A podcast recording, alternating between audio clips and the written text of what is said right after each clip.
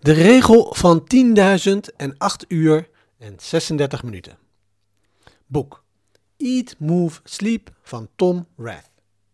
In dit stadium zijn de meesten van ons bekend met de 10.000 uur regel die Malcolm Gladwell populair maakte in zijn boek Outliers.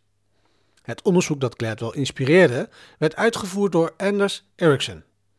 Het onderzoek is een beetje genuanceerder dan ga 10.000 uur hard werken en je zult geweldig zijn.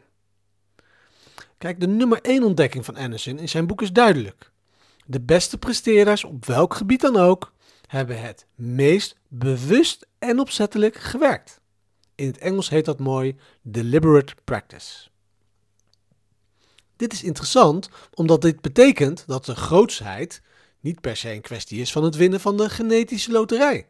Het gaat om de gave van aanpassingsvermogen te gebruiken om ons ultieme potentiële groeipotentie te benutten. En dit is allemaal waar we het voor doen. Maar begrijp dit. Het inzicht in de kracht van bewust en opzettelijk werken, deliberate practice, was slechts één van de grote ontdekkingen van het onderzoek. Weet je wat op de één na belangrijkste variabele in het onderzoek was die de best presterende personen onderscheiden? Hoeveel ze sliepen. De best presterende personen sliepen gemiddeld 8 uur en 36 minuten per 24 uur. Dat is aanzienlijk meer dan de personen die niet behoorden tot de uitblinkers. Trouwens, dat omvatte gemiddeld 2,8 uur dutjes per week.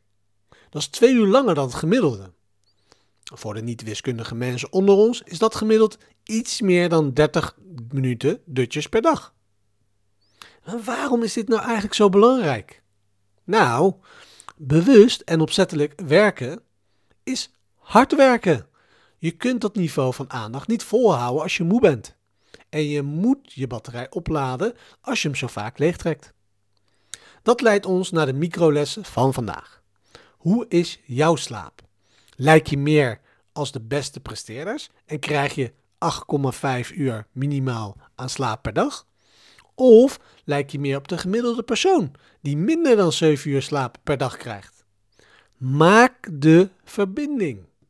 Als je consequent op je best wil presteren, moet je weten dat slaap er echt toe doet. Dus, wat is één klein ding dat je vandaag kunt doen om een betere nachtrust te krijgen? Snelle pro-tip. Dit is het eerste wat de meeste mensen kunnen doen. Zet je telefoon uit. Laat hem ergens anders staan dan je nachtkastje, hè, dan op je nachtkastje. En ga lekker slapen. Het onderzoek hierover is duidelijk. Als je jouw telefoon vlak voordat je naar bed gaat nog even controleert, duurt het langer voordat je in een diepe slaap terechtkomt. En zal je daardoor dus minder lang slapen. Dus, zet je telefoon en andere computer- of levenstelevisierschermen uit minstens een uur voor je ideale slaaptijd. Onthoud de regel van 10.008 uur en 36 minuten.